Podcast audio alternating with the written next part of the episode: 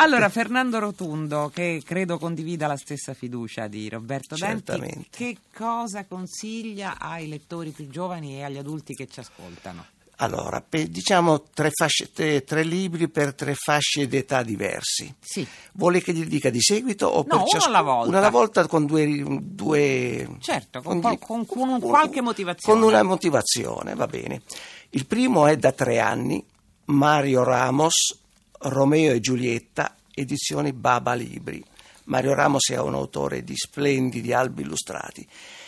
È autore, scrittore e illustratore al tempo stesso, testo e illustrazioni si completano perfettamente. Romeo è un elefante timidissimo che diventa, che arrossisce e gli altri lo chiamano pomodoro. Giulietta è una topolina e nasce una grande amicizia fra Romeo e, e- e Giulietta, fra l'elefante e Topolina. E Topolina, primo libro, il secondo. Diciamo dagli 8-9 anni Sì, di Neil Gaiman, grande scrittore anche per adulti di letteratura fantastica. Per questo libro per ragazzi si intitola L'esilarante mistero del papà scomparso. Eh, un papà, eh, edizioni Mondadori.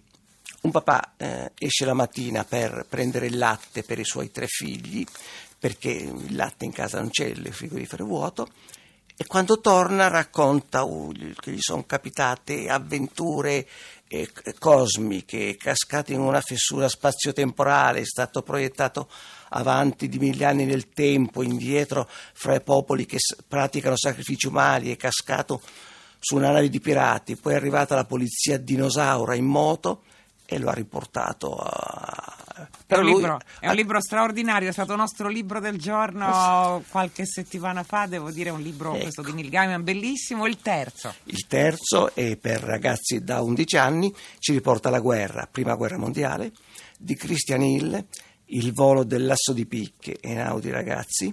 Quattro ragazzi, anche qui, di 4 a 14-15 anni, salgono su un biplano bombardiere effettuano una missione. In cielo vengono affiancati dall'aereo di Francesco Barra- Barra- eh, Ba- Baracca.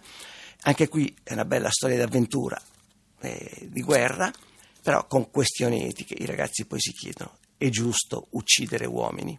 Grazie, grazie davvero a Fernando Rotondo.